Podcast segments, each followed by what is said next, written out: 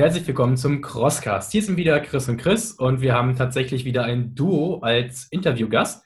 Denn in Zeiten von Corona hat man doch gerne so ein bisschen Leute zu quatschen. Gerade wenn die Veranstaltungen ausfallen, möchte man sich gerne mit Gleichgesinnten kommunizieren. Und wir haben jetzt am, heute ist der 19., heute ist das Interview mit Wolf online gegangen. Und da ging es schon über die FISO und ein bisschen über das Thema Okra.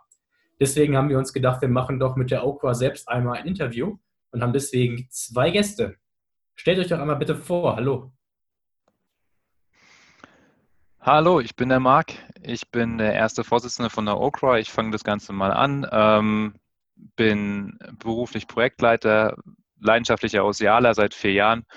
Und ähm, Stefan und ich plus die vier anderen Vorstandsvorsitzenden haben das Ganze vor zwei Jahren ins Leben gerufen und äh, ja, begleiten den OCR-Sport auch in unserer Freizeit oder besser gesagt der, dem zweiten Teil der Freizeit auch nochmal, ähm, um das ganze Thema ein bisschen professioneller voranzubringen und zu gucken, wie es weitergeht.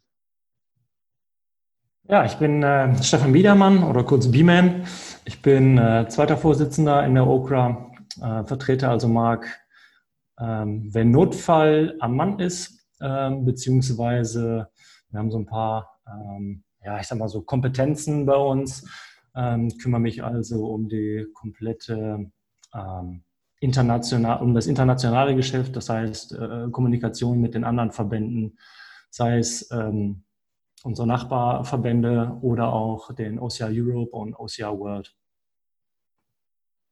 Okay, jetzt habt, ihr, jetzt habt ihr öfter äh, schon mal Okra gesagt. Ähm, es ist ja eine Abkürzung. Vielleicht könnt ihr einmal sagen, ähm, wofür, wofür steht das denn? Und äh, ja, genau, was, was sagt mir das?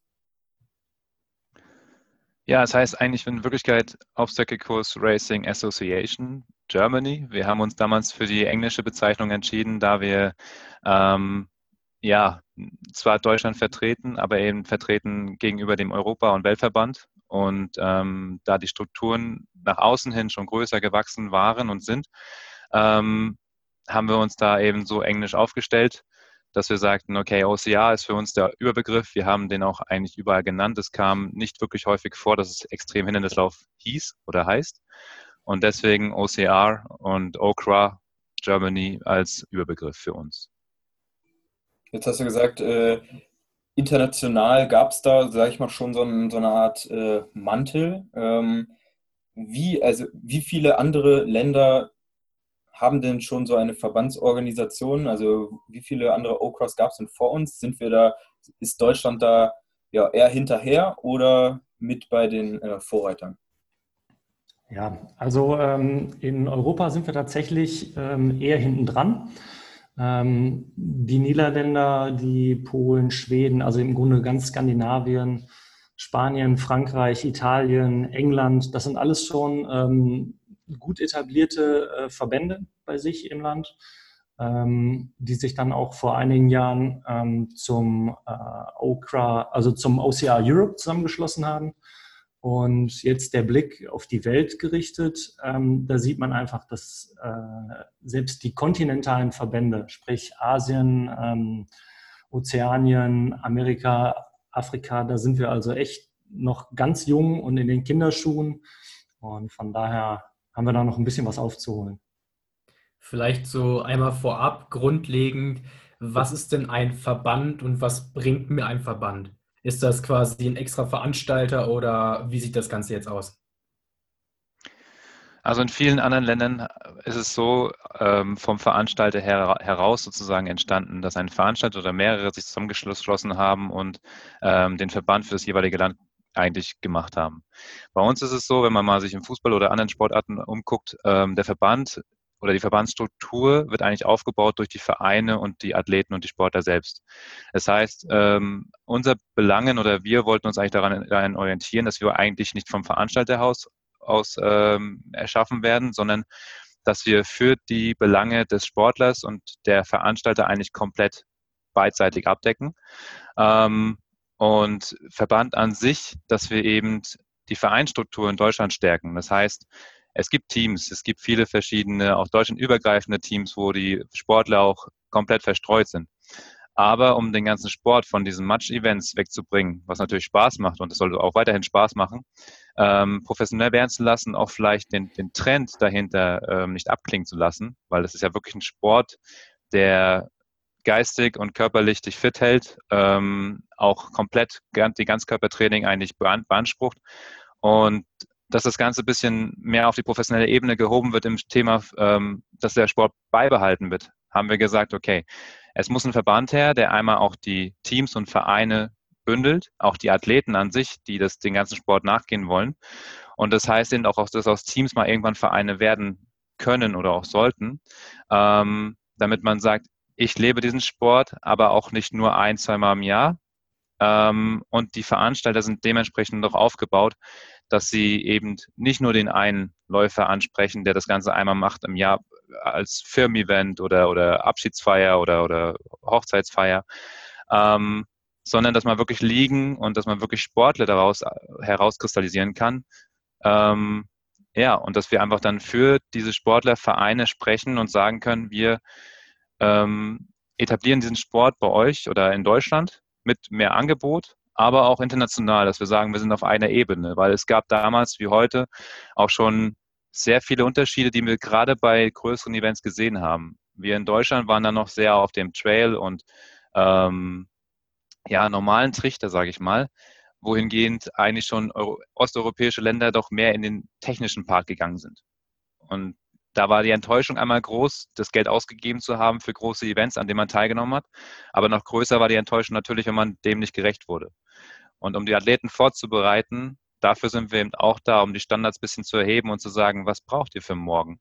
Also auch die, ähm, ja, die Techniken herüberzuholen oder auch alles zu kommunizieren, auch ähm, up-to-date zu sein irgendwie. Wer kann jetzt explizit Mitglied bei euch werden? Also ähm, sprecht ihr, sag ich mal, nur Vereine an oder äh, nur Topathleten? Äh, oder wer kann sich bei euch äh, einschreiben? Wer kann da mitmachen? Also das ist das Schöne. Ähm, Mitglied bei der Okra kann wirklich jeder werden. Jeder, der Bock hat zu laufen, der Bock hat, diesen Sport zu betreiben, aber auch der Bock hat, einfach diesen Sport zu fördern, kann bei uns Mitglied werden. Egal, ob es eine Einzelperson ist, ob es ein Team ist, ob es ein Verein ist, ähm, Veranstalter, scheiß, darf ich das sagen? Scheißegal. Ähm, äh, es kann wirklich äh, jeder in die Okra kommen, der uns und den Sport unterstützen möchte. Wenn ich als Einzelsportler ähm, Mitglied bei der Okra werde und dann aber sich irgendwie Vereinsstrukturen bilden und ich dann äh, mit dem Verein Mitglied werden möchte, ist das natürlich umso besser. Wir haben äh, den einen oder anderen Verein, die sich jetzt äh, in, vor kurzem gegründet haben. Ähm, zum Beispiel die Nifty Woods sind jetzt, glaube ich, als letztes mit, äh, mit beigetreten. Ist natürlich eine, eine super Entwicklung, äh, die wir da beobachten können. Und von daher ist es wirklich jeder herzlich eingeladen. Wie sieht das denn jetzt Stand aus? Wie viele Mitglieder habt ihr denn schon ungefähr in der OKA? Dürft ihr das kommunizieren? Ja, das dürfen wir schon kommunizieren. Ähm, sagen wir mal so, also passive Mitglieder haben wir einige, an denen man sagen kann, das Interesse ist da und es fehlt nur noch an gewissen ähm, ja, Dingen, wie zum Beispiel, was mir einfällt, eine Versicherung, die wir aber jetzt seit dem 1.4. vorliegen haben und auch äh, abgeschlossen haben. Dann natürlich auch Vereine, die wir, ähm, die wir eigentlich aufnehmen möchten, die aber jetzt diese Versicherung brauchen, aber auch sich vielleicht erst an den Landessportverband gewendet, gewandt haben, ähm, der aktuell vorhanden ist. Und diese, leider ist diese Sportfachverband-Anerkennung in Deutschland ein recht langwieriges Prozedere. Das heißt, wir brauchen bis zu sechs oder acht Monate, ähm, in wir durch gewisse Gremien durch müssen, dass wir überhaupt nicht als Verein einem Bundesfachverband äh, angeschlossen werden, sondern dass wir selbst so aufgestellt werden. Ähm, da gibt es zum Beispiel in der Langlaufszene auch einen Verein, der das Ganze durchlaufen hat. Aber da stehen wir gerade davor. Die Frage war aber jetzt Mitglieder, da sind wir bei 150. Ähm, darunter sind aber auch äh, vier bis sechs Vereine. Bei uns ist das Mitgliederwesen bei Michael Wrobbel. Das heißt, ähm, er koordiniert das Ganze und da mir, sind mir gerade nur so grobe Zahlen untergeordnet. Ähm, aber da ist auch zwei verschiedene Sachen. Also einmal gibt es die Vereinsgründung. Das unterstützen wir natürlich und wir wollen auch, dass Vereine gegründet werden. Aber wir wissen auch, dass viele sagen, der Spaß geht irgendwie verloren. Und äh, wir haben nicht immer sechs oder sieben Vorstandsvorsitzende, die das, auch Ganze, die das Ganze auch machen wollen. Ähm, wie gesagt, wir, wir haben eine Mustersatzung auf der Homepage. Wir unterstützen das Ganze bei den ganzen Werdegängen und würden auch dann ähm, helfen, wenn Fragen auf uns zukommen. Aber es gibt auch die Möglichkeit, mit zwei Vereinen haben wir das Ganze durchgespielt jetzt. Du bist ein Sportler oder Team und möchtest keinen Verein gründen, dann äh, schließ dich doch einfach deinem Verein örtlich oder regional an und bilde eine Sparte, die OCA heißt, sagen wir mal so, und werde Spartenvorsitzender oder wenn, selbst wenn sie schon jemanden haben, der das Ganze machen will, ähm, dann kannst du eben da nur eine Person haben, die das Ganze führt, sagen wir mal so. Und dann ist dieser Verein auch in dem Sinne mit der Sparte OCA vorhanden, muss es aber nicht die ganze bürokratische Sache zum zweiten Mal machen. Das heißt jetzt genau, wenn ich ein Team habe und Mitglied bei Aqua werden möchte oder ein Team gründen möchte, helft ihr also auch bei der Teamsgründung, dass man diese Vereinsstruktur unten aufbaut? Ja, der Stefan hat auch schon richtig gesagt, das ist für jedermann. Wir, wir unterstützen da wirklich von der Teamgründung bis zur Vereinsgründung, ähm, haben Vorlagen, die wir bereitstellen können. Und ähm, deswegen, wir haben uns jetzt nicht auf Spitzensport oder Breitensport spezialisiert, weil äh, natürlich ist der Spitzensport ein gewisses Aushängeschild, wo man sagt, ja, mit diesen Sportlern, das sind, das ist nicht nur Anreiz, Motivation, das sind einfach äh, Vorbilder, weshalb ich vielleicht auch das eine oder andere Rennen gelaufen bin. Und ähm, die haben sich oder die haben das Potenzial schon früh gesehen und haben sich uns angeschlossen. Und Breitensport, das ist das Thema, da sind wir dran. Das haben wir von Anfang an auch auf die Fahne geschrieben. Nur die Entwicklungen, die da passieren, die sind nicht so schnell sichtbar wie beim Spitzensport. Das heißt, wenn ich sage, für die WM kümmern wir uns um, uns um die Qualifikation, dann sieht, das, dann sieht das jeder Einzelne, der da startet oder starten möchte. Das sieht man sofort. Beim Breitensport ist es so, das heißt auch, ich möchte Angebote erschaffen. Ich muss Trainingsstätten aufbauen. Ähm, eine Trainerausbildung haben wir ins Leben gerufen, wirklich hochqualifiziert, die auch ähm, Anerkennung genießt, sagen wir mal so, und auch ein, schon einmal durchgeführt wurde. Und diese ganzen Angebote plus noch viele andere mussten wir halt machen, auch auf freiwilliger Basis mit Leuten, die das vielleicht wöchentlich anbieten wollen und können zeitlich. Ähm, aber auch hinter dem Sport stehen und sagen, ich möchte den OCA voranbringen. Und da hat, das war Stefans Rede, das ist auch richtig. Ähm, der, der, Verband ist dafür da, um den Sport voranzubringen. Und ähm, da tue ich dann auch als Mitglied äh, mein eigenes, meine eigene Leistung hinzu, sagen wir mal so. Äh, genau. Als Einzelsportler, wenn ich mich jetzt ähm, bei euch ähm, einbringen möchte, ähm, was sind da auf jeden Fall erstmal meine Pflichten? Ja, also sage ich, hallo, hier bin ich und los hm. geht's oder muss ich irgendwas, äh, ja, muss ich irgendwas tun? Ja. Äh, und was sind meine Rechte dann bei euch? Also eigentlich kannst du kommen und sagen, hallo, hier bin ich. Wir haben eine E-Mail-Adresse info at germanyde Da, ähm, da, schickt ihr einfach das, die, das Interesse hin, sagt, ich bin Einzelmitglied, Mitglied eines Vereins, Mitglied eines Teams.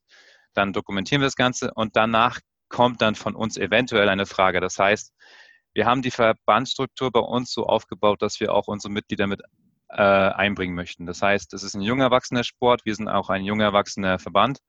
Ähm, und unsere Mitglieder sollen oder können auch das Ganze mit strukturieren und aufbauen, wenn sie wollen natürlich. Wir haben angefangen, Jugendförderung und Nachwuchsförderung in ein Team zu bündeln. Wir haben angefangen, die Trainerausbildung mit drei oder vier wirklich ausgebildeten Trainern, also ähm, aufzubauen. Die Marshall-Ausbildung sollte eigentlich mehr Professionalität reinbringen. Da sind wir aber leider etwas, ja, mm, ins, ins Stocken gekommen, weil wir, weil wir auch schon vorhandene Strukturen haben, mit denen wir zusammenarbeiten wollen und da nichts Neues auf die oder das Rad nicht neu erfinden möchten. Und dann haben wir zum Beispiel das Kaderfindung Komitee, das wächst alles auf. Ähm, von Mitgliedern gegründet, sagen wir mal so, und sie bringen ihre eigenen Ideen. Wir haben zwar vom, vom, vom Vorstand her haben wir eine gewisse Rahmen, haben wir Rahmenbedingungen oder haben wir Vorgaben, die wir haben wollen, wo wir sagen, wir gründen das Team jetzt, weil ähm, wir eine Aufgabe sehen oder ein Thema sehen, was behandelt werden muss. Und trotzdem kann jeder sein eigenes, ja, sein eigenes Interesse mit einbringen und sagen, ich bin hier derjenige, der in der Jugendförderung auch schon Kindergruppen betreut.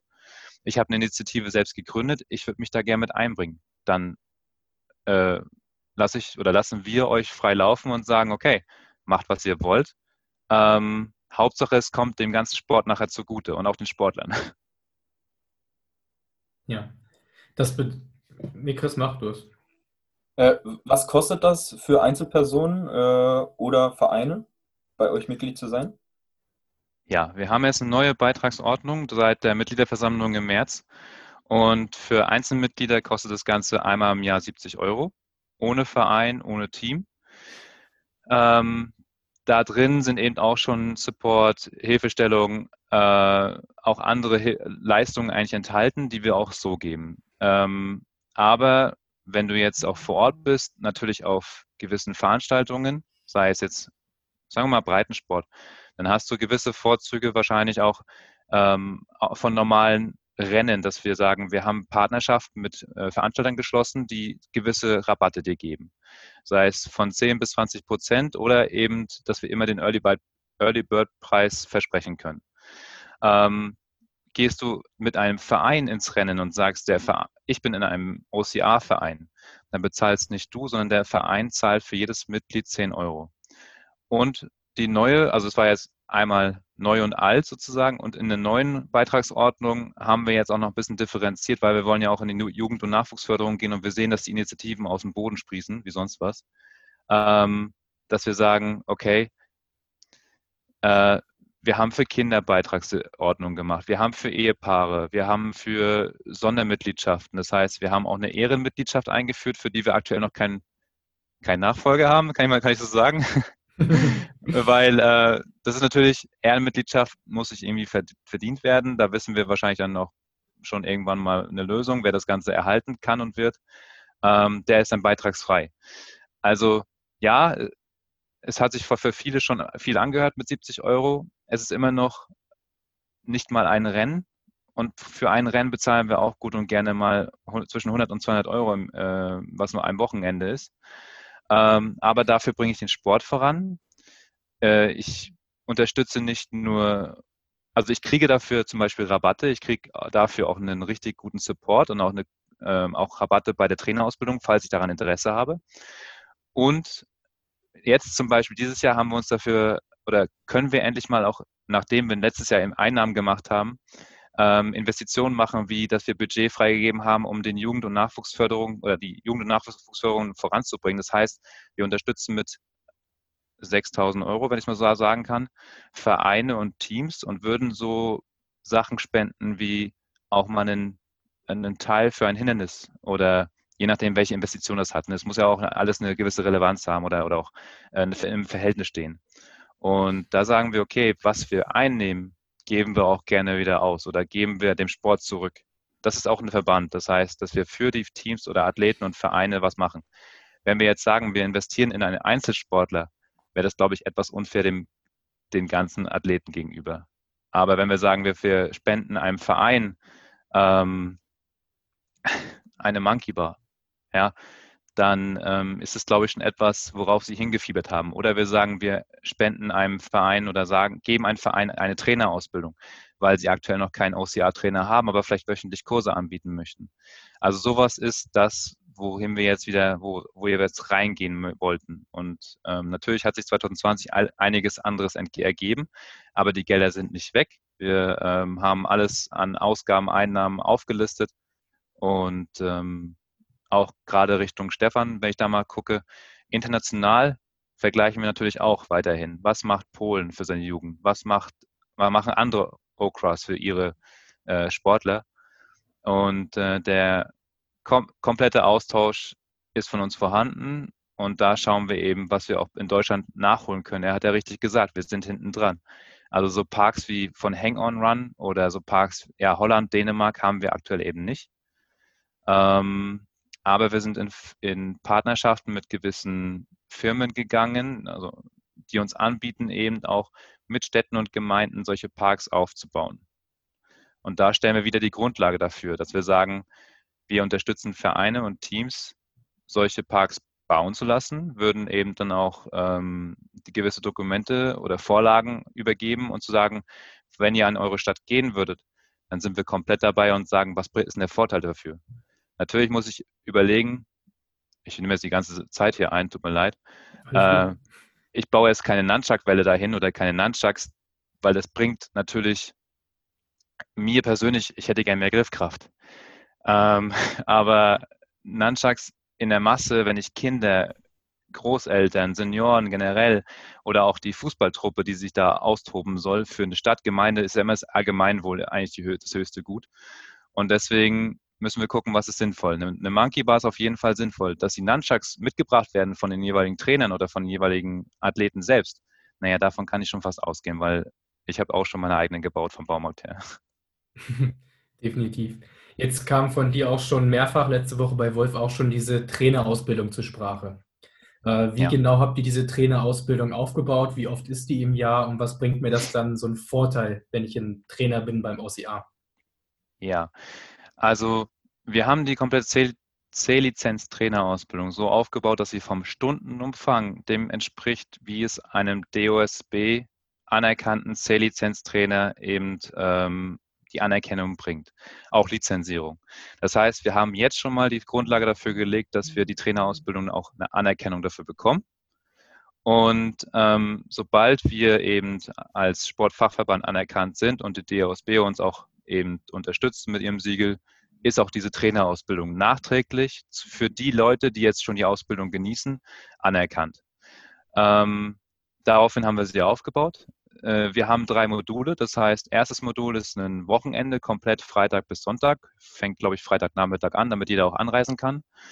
Ähm, zweites Modul ist eine komplette Handreichung. Das heißt, Selbstlerneffekt. Ähm, Umfang von 70 bis 90 Seiten, glaube ich, schon sehr gut ausgearbeitetes Buch, auch von unseren Trainern.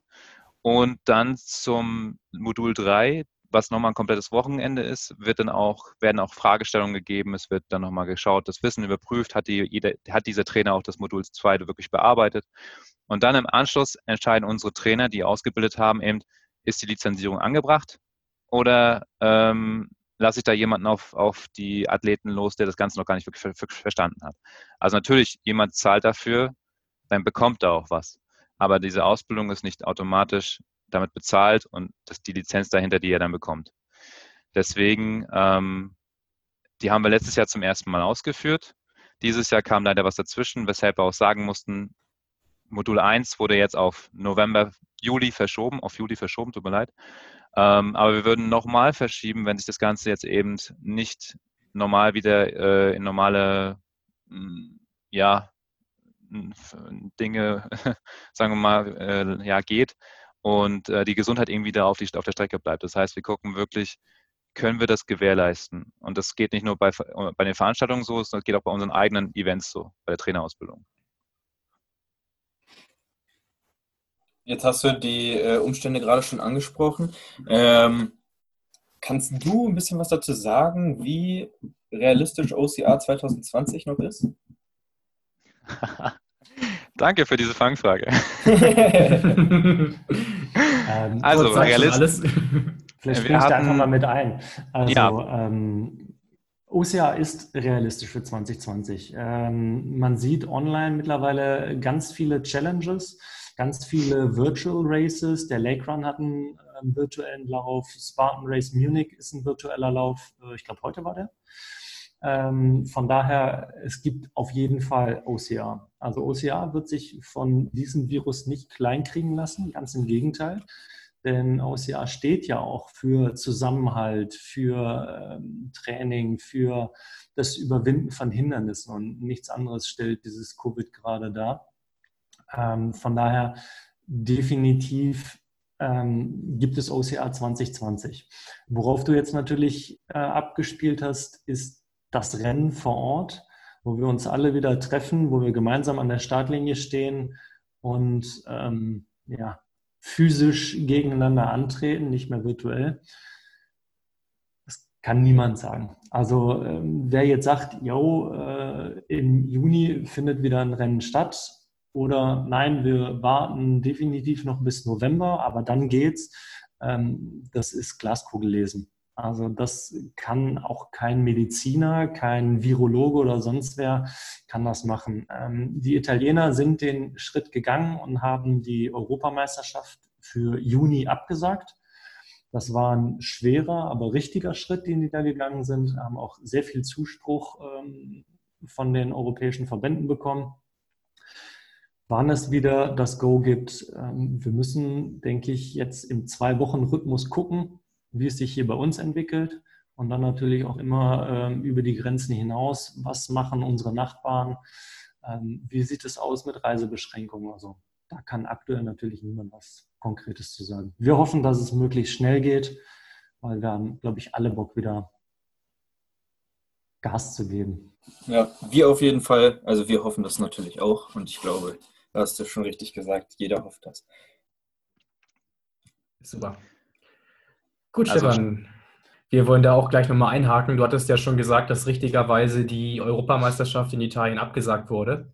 Äh, steht ihr auch im direkten Kontakt mit Veranstaltern oder mit den ganzen anderen Verbänden, was jetzt solche Extremfälle, Verabsagen und sonstige Kommunikation angeht, also zum Beispiel auch Qualifikationsfragen?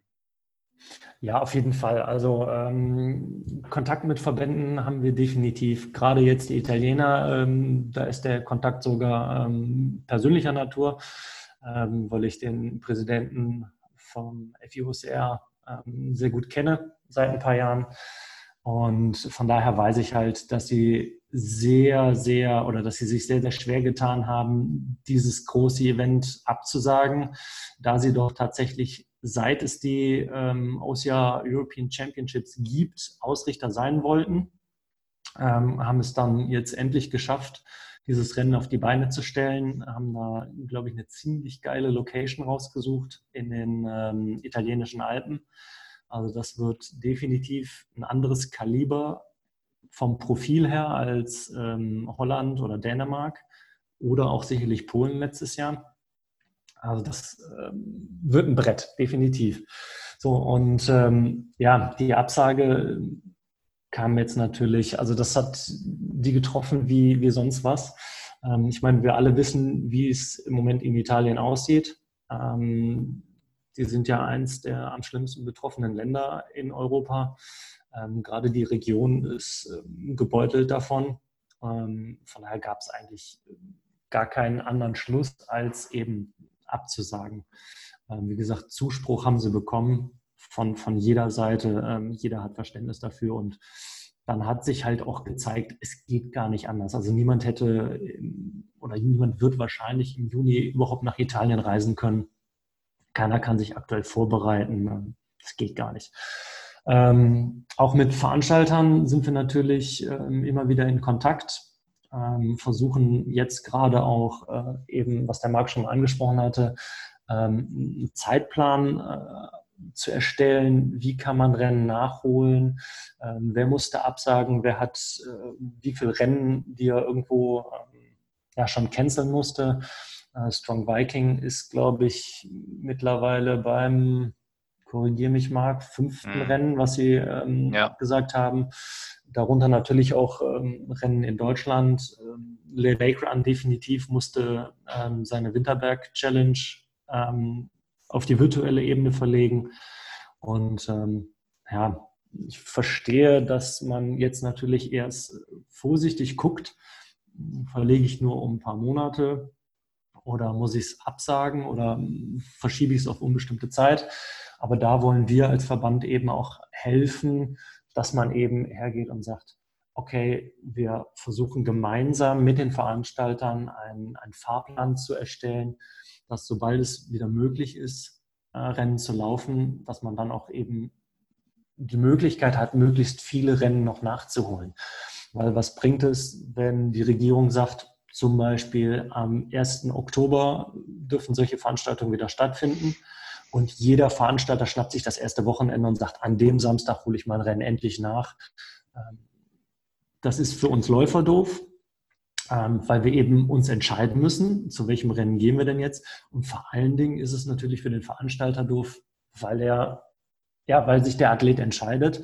Und im schlimmsten Fall gucke ich in die Röhre und habe nur ein Drittel meiner Teilnehmer da am Start stehen. Da haben wir aber so einige Konflikte gerade, mit denen wir umgehen müssen, auch ähm, wo, wo wir eigentlich gerade fast täglich drüber schreiben, mit Stefan und der ganze Vorstand eigentlich, ähm, dass wir natürlich schauen, er hat gerade gesagt, ja, falls es wieder Rückfragen jetzt nach dem Podcast gibt, äh, wie ihr seid auf mich zugekommen. Ja, wir haben jetzt die Liste gemacht. Das heißt, dass wir geschaut haben, welche Rennen gibt es bis Ende August, welche Veranstalter sind das.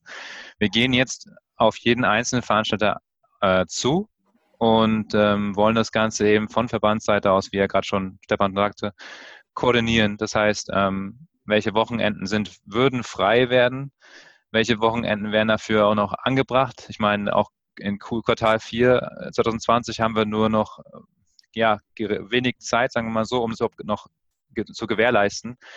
Aber da kommen wir eben in den Konflikt. Das heißt, können wir das Ganze gewährleisten? Wir haben kurz mal angesprochen, die aktuelle Situation bringt uns auch an die Themen, ähm, gibt es einen Impfstoff? Ja, nein. Können wir auch in die Normalphase wieder reingehen, was ich oder wir besser gesagt jetzt nicht seh, sehen? Und ähm, wir reden immer noch von der Großveranstaltung, das heißt, OCR haben wir auch schon gesagt, lebt weiter. Es ist, dieser Sport ist einfach auch aus der Gemeinschaft heraus entstanden. Und da hilft man sich. Da macht man jetzt mit virtuellen Rennen weiter, da motiviert man sich weiter. Man ähm, über Instagram oder andere Medien ähm, trainiert man weiter und gibt man Anreize. Wie kann ich dich weiter äh, motiviert halten? Es ist kein Trend mehr. Es ist fast schon, also es ist eigentlich etabliert, auch bei den Sportlern. Und wir kommen jetzt da an den, Punkt, wo wir sagen, zukünftige Events, die stattfinden, sobald auch ähm, nach dem 31. Oktober oder, oder August gesagt wird, das Ganze findet wieder statt, ist es gesundheitlich für den Athleten oder von unserer Seite aus auch richtig, das Ganze stattfinden zu lassen? Also dürfen dann 100 bis 200 Leute wieder an die Startlinie ähm, auf engstem Raum? Auf der Strecke natürlich ver, verläuft sich das Ganze ein bisschen. Aber wir wissen, wie, wie schnell wir wieder in dieser Normalität drin sind und ähm, da vielleicht gar nicht dran denken. Und wir wollen einfach nicht, wie auch bei der EM zum Beispiel, es war ein herber Schlag. Jeder von uns wollte dahin, wenn man sich qualifiziert hat. Ähm, aber gesundheitlich oder die Gesundheit geht immer noch vor und auch von jedem Athleten. Und da müssen wir auch schauen, ähm, vom Verbandsseite aus, was ich persönlich will und was dem Gemeinwohl eigentlich eher da besser ist, sagen wir mal so. Definitiv. Also wir wollen alle laufen, aber am Ende wäre es vielleicht einfach nur unvernünftig und gut, dass er auch die Seite immer mal anguckt. Ähm, ja.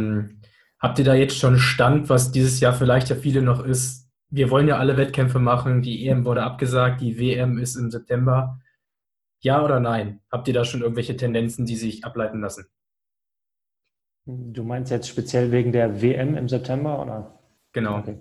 Ähm, ja, die WM im September wird so nicht stattfinden.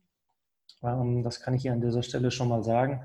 Ähm, nach langen Diskussionen, weltweiten Diskussionen äh, aller Verbände, aller kontinentalen Verbände und auch vieler nationaler Verbände, ähm, hat sich World OCR ähm, zusammengesetzt und hat gesagt, okay, wir können Sochi 2020 so nicht stattfinden lassen. Ähm, das ist nicht zu verantworten der Gesundheit der Athleten gegenüber. Ähm, wir wissen aktuell nicht, wie die Reisebedingungen aussehen werden. Können überhaupt Leute ähm, aus allen Teilen der Welt daran teilnehmen? Und ähm, ja, es ist einfach vor Ort relativ schwierig zu sagen, wie wird es aussehen. Ähm, deswegen hat man sich entschieden, die WM äh, 2021 stattfinden zu lassen und zwar ebenfalls im September, ebenfalls in Sochi.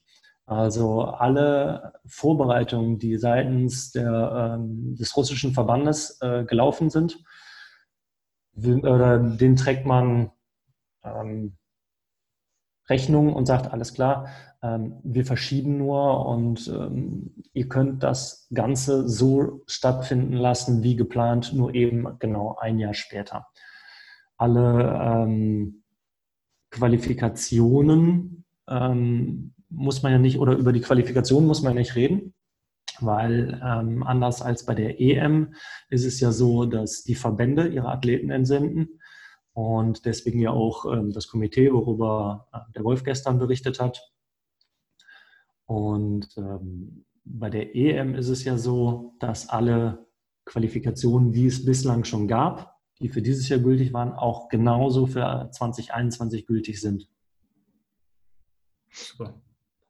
Ähm, die Qualifikation oder die, besser gesagt, der Kader für Deutschland wird dann auch erst äh, um ein Jahr verschoben und nächstes Jahr bekannt gegeben oder macht ihr da trotzdem dieses Jahr schon eine Auswahl? Das sind zwei, ähm, also ja, Stefan. Ja, also unsere, ähm, oder, ähm, unsere Komiteemitglieder ähm, sind natürlich schon zugange und ähm, haben Bewerbungen gesichtet, ähm, werden aber natürlich weiterhin ähm, sich Athleten angucken, auch die Athleten, die sich bereits beworben haben, stehen weiter unter Beobachtung. Und es wird dann nächstes Jahr äh, einen festen Kader geben und äh, der wird dann zu einem noch nicht festgelegten Zeitpunkt ähm, bekannt gegeben und gesagt, okay, ähm, deine Leistung ist entsprechend gut oder ähm, da haben sich noch neue qualifiziert, dass man sagt, okay, ähm, der endgültige Kader wird dann 2021 festgelegt.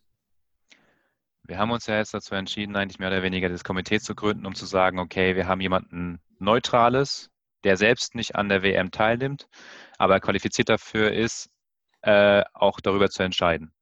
Und ähm, es gibt uns jetzt das Ganze, auch so negativ es auch ist, es gibt uns die Zeit, um das, um das Ganze vorzubereiten, um besser es zu strukturieren und zu, auch zu sagen, die Fragen, die es gibt, warum Komitee, äh, wie muss ich mich bewerben, um diese Strukturen alle nochmal schriftlich aufzuführen und auch zu sagen, das bildlich nochmal darzustellen.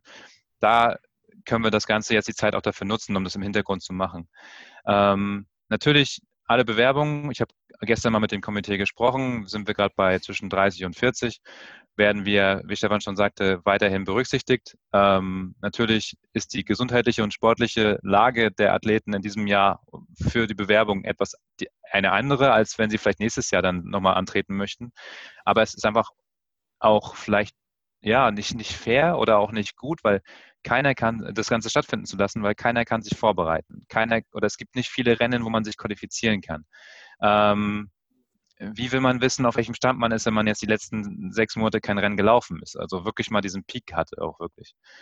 Und Elite, also wir haben das Ganze jetzt mal auch so kommuniziert mit dem Kader, Komitee-Team, dass die Elite, die sich dafür jetzt beworben hat und die sich auch jetzt ähm, da qualifiziert hätte, etwas enger in das Feld der Beobachtung kommt, weil wir kennen das alle. Elite-Athleten ähm, sind wirklich Leute, die sich dafür, die wirklich dafür brennen, die also nicht nur leidenschaftlich, privat, sondern auch die mehr als drei Stunden am Tag dafür investieren oder, oder 15 Stunden pro Woche trainieren. Und ähm, das ist so, darauf bauen wir ein bisschen auf, um auch vielleicht da schon zu sagen, das ist jetzt so Status Quo-Kader. Mit dem gehen wir ins Rennen. Die, wie Stefan schon sagte, werden wir zum zu einem ungewissen Zeitpunkt auch veröffentlichen, um zu, auch dann zu zeigen, hey, ich muss, ich weiß jetzt, an wen ich mich messen muss, um vielleicht auch irgendwann mal Elite zu sein. Aber mit dem Rest gehen wir weiter ins Rennen. Wir wissen nur selbst, heute bin ich Age Group, morgen bin ich vielleicht eine Age Group, Age Group drüber, weil ich einfach ein Jahr älter geworden bin und ähm, habe schon wieder ganz andere Herausforderungen oder auch ähm, Konkurrenten, auch wenn man davon im OCI eigentlich gar nicht sprechen möchte, vielleicht nur von Start bis Ziel. Ähm, und deswegen Age Group ist jetzt nicht so festgesetzt. Bewerbungen sind weiter berücksichtigt, aber es kann sich auch jeder weiterhin bewerben. Das heißt, alles bis zum nächsten Jahr wird jetzt nochmal besser strukturiert, nochmal überarbeitet und weiterhin Bewerbungen sind offen, wie gesagt. Gut, das äh, ist dann für uns ja dann schon mal egal. Also Chris hat sich ja beworben, äh, dann äh, ist das für uns ja mehr oder weniger schon egal. Äh, die nächste Frage, die im letzten Interview mit Wolf äh, offen geblieben ist, wie sich die Altersgruppen zusammensetzen, ob ihr da vielleicht äh, eine bessere Antwort zu geben könnt, ob es vom Geburtsjahrgang oder vom Geburtsdatum abhängig ist. Ja, also der Fall war jetzt dieses Jahr so, Chris hat im Oktober mhm. Geburtstag, im September ist die WM. Ja, so könnte er noch in der 24er äh, Altersgruppe mitmachen.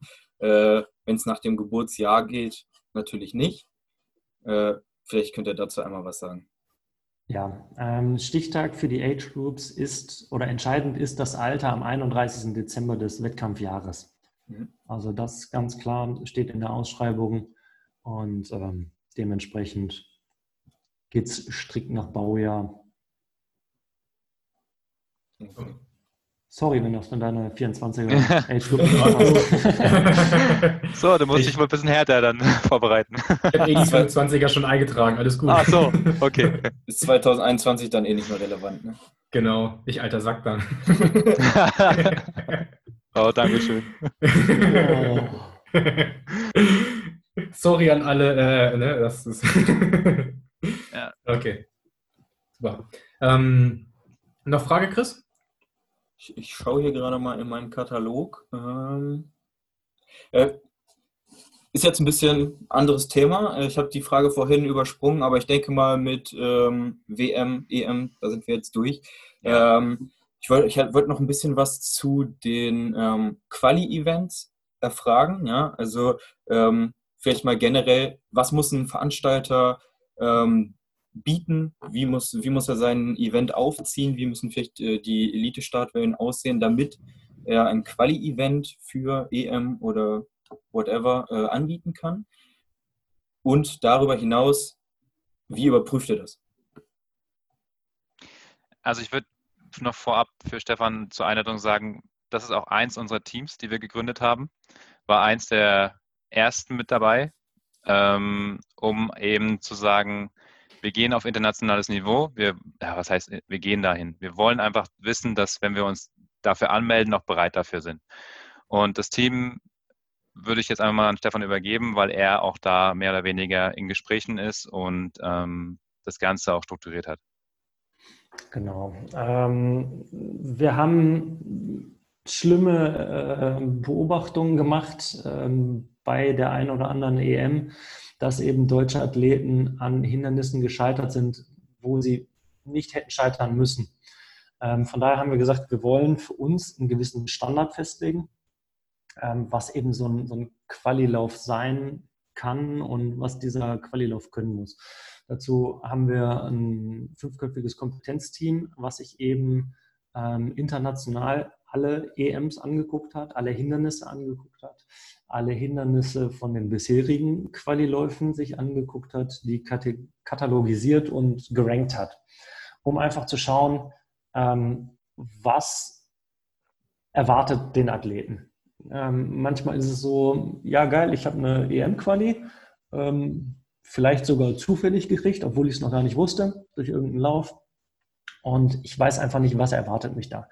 Mittlerweile, klar, ist die Kommunikation viel besser. Ähm, Instagram und Facebook machen es natürlich möglich. Ich kriege einfach viel mehr Eindrücke von den, von den Veranstaltungen. Aber nichtsdestotrotz wollen wir einfach, dass alle, die sich qualifizieren, auch wirklich bereit für diese ähm, EM oder WM sind.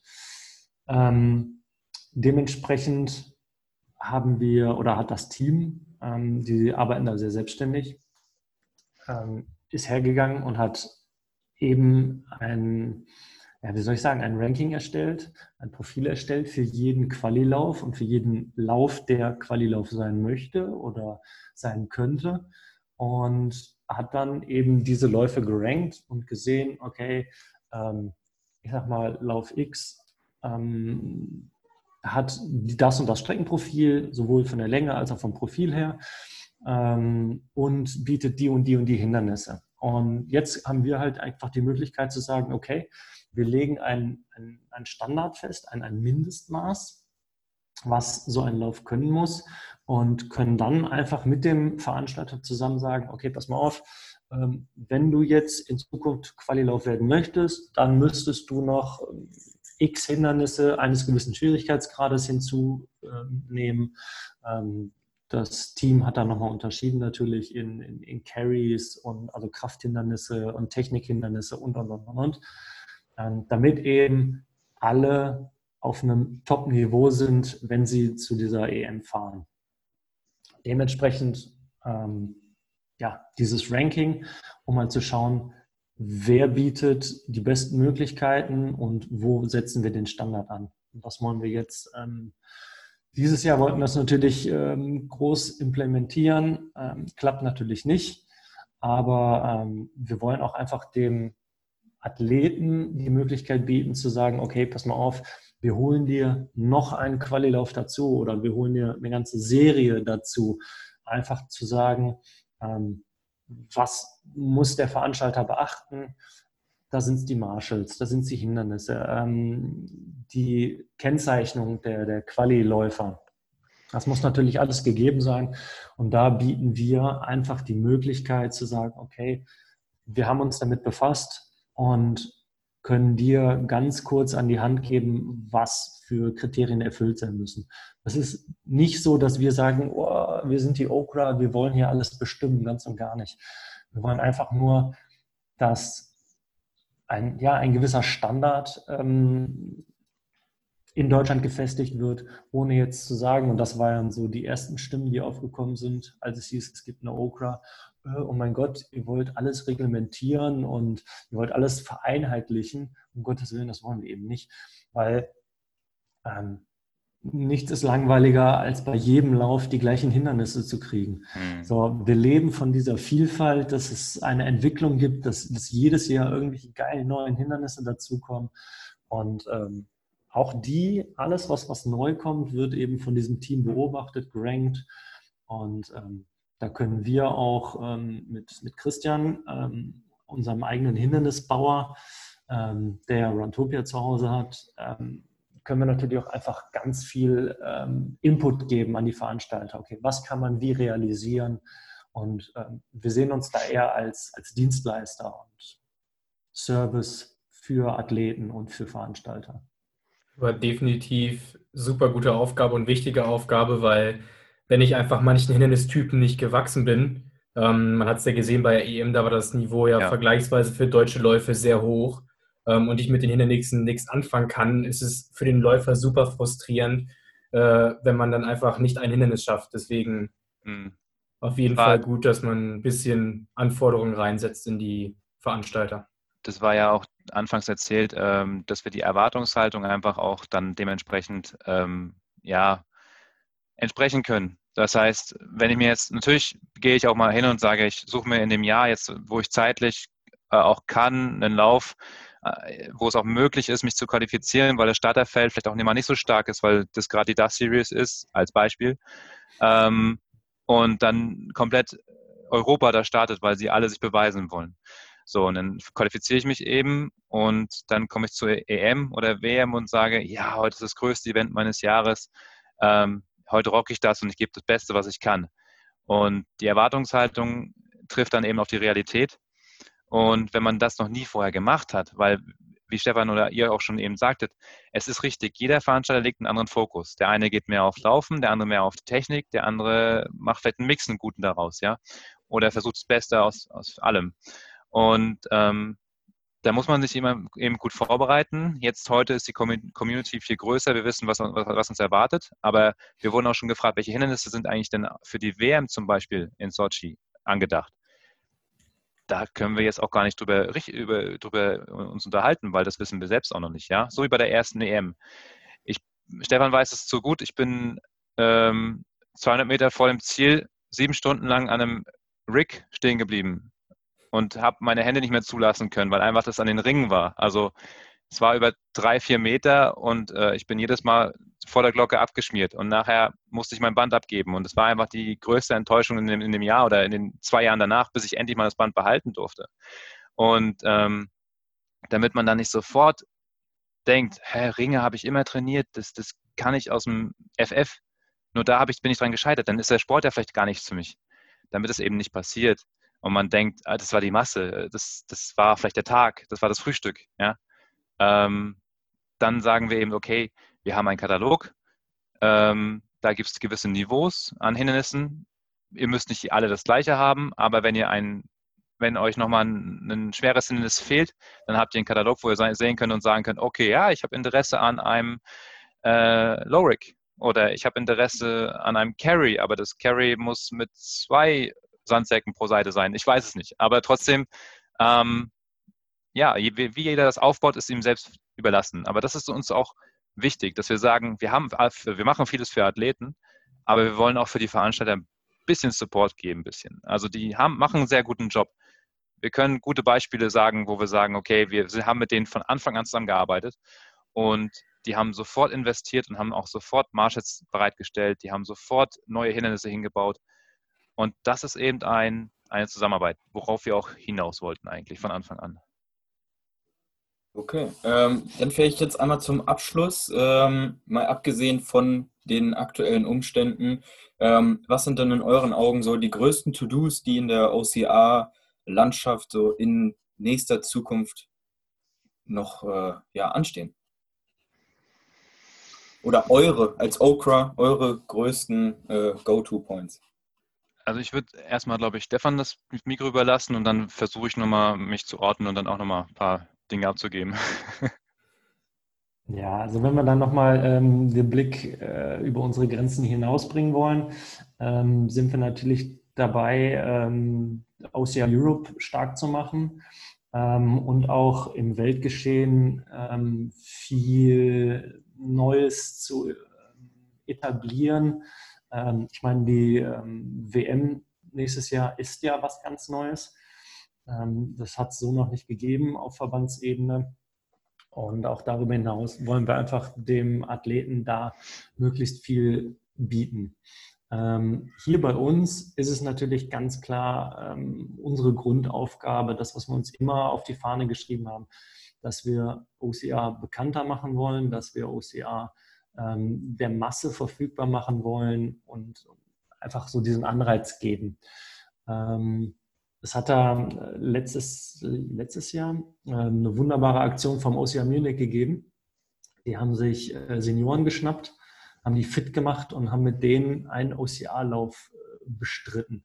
Ähm, ganz ehrlich, ich habe die gefeiert. Nicht nur die alten Leute, sondern auch den OCR Munich, weil ich es einfach grandios fand. Ähm, ich selber habe ein kleines Projekt. Ich ähm, wollte eigentlich dieses Jahr hm, mit einem Athleten an den Start gehen, ähm, der ähm, eine schwere körperliche Behinderung hat, der aber gesagt hat, ich will das auf jeden Fall machen und ich finde es genial. Ähm, von daher einfach möglichst viele Leute von diesem geilen Sport überzeugen. Und ähm, auch wenn ich es dem Markt jetzt vielleicht vorwegnehme, was für uns natürlich definitiv ein ganz, ganz wichtiger Punkt ist, ist die Jugendarbeit weil wir ähm, auch in Polen gesehen haben, dass, dass unser Nachwuchs ähm, noch nicht so da ist, wie wir es gerne hätten. Wir wissen immer, auch wenn es jetzt abgedroschen ist, äh, Kinder sind unsere Zukunft. Oh, hier, oh, Phasenschwein. Ähm, ist definitiv geil, aber noch viel zu tun.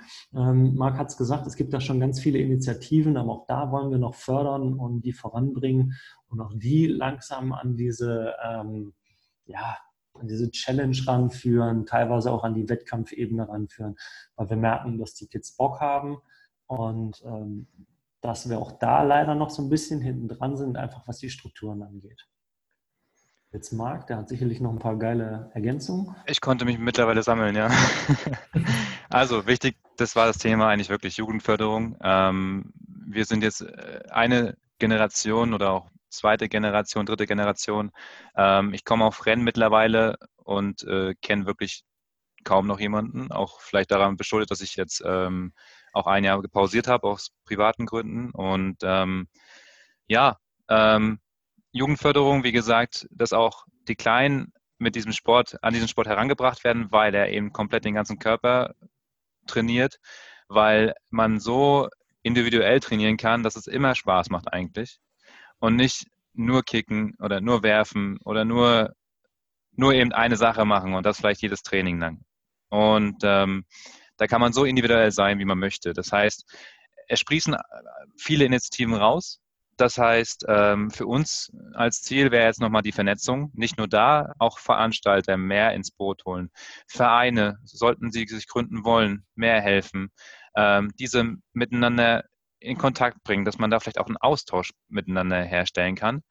Ähm, auch die Jugend kann mal das, das, das äh, Trainingsgelände der anderen Vereine vielleicht begrüßen oder ja, besuchen. Ähm, wir haben auch schon über internationale Austauschprojekte gesprochen. Da sind wir auch dran. Das, jetzt kam natürlich Covid-19 da etwas dazwischen, äh, bringt es aber auch in die Lage, dass wir da vieles vorbereiten können und auch vieles an vielen arbeiten können, wofür wir vielleicht sonst keine Zeit hatten. Und ja, die Vernetzung, Veranstalter, Jugend, generell viel mehr Transparenz schaffen. Das heißt, wir haben uns jetzt äh, dafür entschieden, dass wir auch von uns aus zu so einer Art Podcast oder, oder Livestream übergehen, dass wir da quartalsweise auch mal ein Angebot machen, ähm, auf Fragen eingehen, vielleicht aktuelle Themen rausbringen. Wir können sowas wie ein Newsletter können wir jetzt nicht versprechen, weil das müsste wöchentlich, monatlich rausgehen, immer was Neues. Äh, wir versuchen über die Homepage und über die Facebook-Seite, über Instagram so up-to-date zu sein wie möglich. Vieles können wir vielleicht auch nicht rausbringen, weil wir damit auch viel, vielen Leuten vorgreifen würden oder auch mit Kritik gehen wir immer gern um und nehmen wir auch wirklich gerne mit. Ähm, nur die Leute müssen vielleicht auch erstmal daran arbeiten dürfen, so wie unsere Kompetenzteams. Wir haben ihnen erstmal ein Thema über den Zaun geworfen, damit sollen sie anfangen. Und ich bin nicht der Allheil Allheilige oder der, der ganze Vorstand ist nicht der, der, der wirklich ähm, die Idee Nonplusultra hat, sondern die sollen erstmal anfangen und sagen, was haben sie sich dabei gedacht. Und also Jugendförderung, Vernetzung, Transparenz und Möglichkeiten schaffen. Wir haben jetzt Kooperationen mit ähm, gewissen Leuten und auch Veranstaltern äh, sind wir eingegangen, dass wir versuchen, wirklich auch Trainingsmöglichkeiten zu schaffen und eben mit Teams, Vereinen, Athleten auf ähm, Vereine, Städten, äh, Vereine, Städten und Gemeinden zuzugehen und zu sagen, wir unterstützen bei der, bei, vielleicht beim Bau sogar solcher Hindernisparcours. Da hat Stefan schon gesagt, wir haben jemanden bei uns, der ähm, das Ganze freizeitlich, beruflich alles macht, ähm, der die technische Zeichnung dahinter auch versteht und umsetzen kann. Und ähm, da sind wir gerade dran, auch das weiter zu schaffen. Wir haben jetzt die Trainerausbildung gemacht. Wir haben ähm, Trainings angeboten. Wir haben einiges auch für den Breitensport öffentlich gemacht und auch versucht, über ganz Deutschland auszurollen, sagen wir mal so. Aber natürlich muss auch das Tra Trainingsort vorhanden sein. Unsere Map auf der Homepage zeigt auch auf, wo wir trainieren können, auch vielleicht an einem Rig, an wirklich vielen Hindernissen. Aber wir kennen das. Ähm, in einem Rennen oder wenn wir trainieren, OCR-spezifisch, können wir das vielleicht eine Stunde, eine halbe Stunde machen mit Griffkraft. Dann sind die Arme müde, dann haben wir keinen Bock mehr, dann reicht eigentlich nur noch die Laufeinheit. Die können wir überall machen. Aber dass ich jedes Mal für einen Rig zwei Stunden fahre, das möchte ich vielleicht auch nicht tun. Und ähm, dass man da was vor Ort hat, da sind wir gerade dran. Wir haben schon viele Anfragen bekommen per E-Mail. Ähm, ich möchte meinen eigenen Park bauen. Dann fragen wir zurück, hast du äh, größere Interessengruppen bei dir in der Umgebung? Hast du vielleicht auch Freunde, Verwandte, die damit oder Bekannte, die, da, die damit äh, helfen würden, das Ganze auf die Beine zu bringen? Ähm, weil allein können wir dir sagen, bau dir einen, eine Monkey Bar hin, bau dir was in den Garten, das hilft dir schon mal. Aber es wäre schon ganz cool, so etwas zu haben, für jeden zugänglich. Sicher und von bester Qualität, sagen wir mal so. Und ähm, nicht nur Transparenz, sondern auch Präsenz ist ähm, unser ja. äh, neues Ziel. Ähm, wir sind auch ganz konkret zum Beispiel vom Lake Run angeschrieben und eingeladen worden, dass wir mehr auf Veranstaltungen ähm, ja, präsent sind, dass wir mit unserem Pavillon vorbeikommen, dass wir Rede und Antwort stehen. Von daher die Einladung, wenn ihr uns bei einem Rennen seht, hoffentlich schnell, ähm, also in naher Zukunft. Kommt vorbei, quatscht mit uns. Wir haben immer ein offenes Ohr. Ähm, wir können euch Fragen beantworten. Ähm, Wenn es nicht Präsenz ist, dann gerne natürlich auch per E-Mail, weil wir halt uns so als Bindeglied sehen zwischen Veranstalter und Athlet. Ähm, sprecht uns an. Wir sind ganz normale OCRler wie ihr auch und von daher kommt vorbei. Interessiert euch für die O-Ground. Den ersten Schritt äh, bei virtuellen äh, Events äh, präsent zu sein, habt ihr jetzt mit diesem Podcast hier gemacht. Ja, also für Super. alle da draußen, die äh, vielleicht die letzte Stunde damit äh, verbracht haben, sich sportlich zu ertüchtigen oder vielleicht bei dem einen oder anderen virtuellen äh, Event am Start zu sein. Ähm, erste Präsenzphase haben wir damit abgeschlossen. Ja. Ähm, ich danke euch beiden, was wir hier, glaube ich, nochmal ähm, auf jeden Fall betonen müssen, ihr macht das in eurer Freizeit. Ja, also äh, das, das ist hier ähm, alles auf freiwilliger Basis. Dafür auf jeden Fall vielen Dank, dass ihr euch da so für den Sport engagiert. Und äh, wenn man sich das alles mal so ein bisschen näher anguckt, äh, ist das bestimmt auch nicht immer angenehm und mit Spaß verbunden. Die Mitglieder sind eingeladen, immer zuzuschauen und mitzuagieren. Das auf jeden Fall. Wir vom Vorstand sagen auch Danke für die Einladung, dass wir uns hier auch so äh, vorstellen durften. Und ähm, gerne mehr. An sich, wie vorher schon erwähnt, immer gerne Fragen auf uns zukommen. Wir sind Ocealer, wir sind natürlich auch in unserer Freizeit damit unterwegs, ähm, aber haben immer ein offenes Ohr dafür.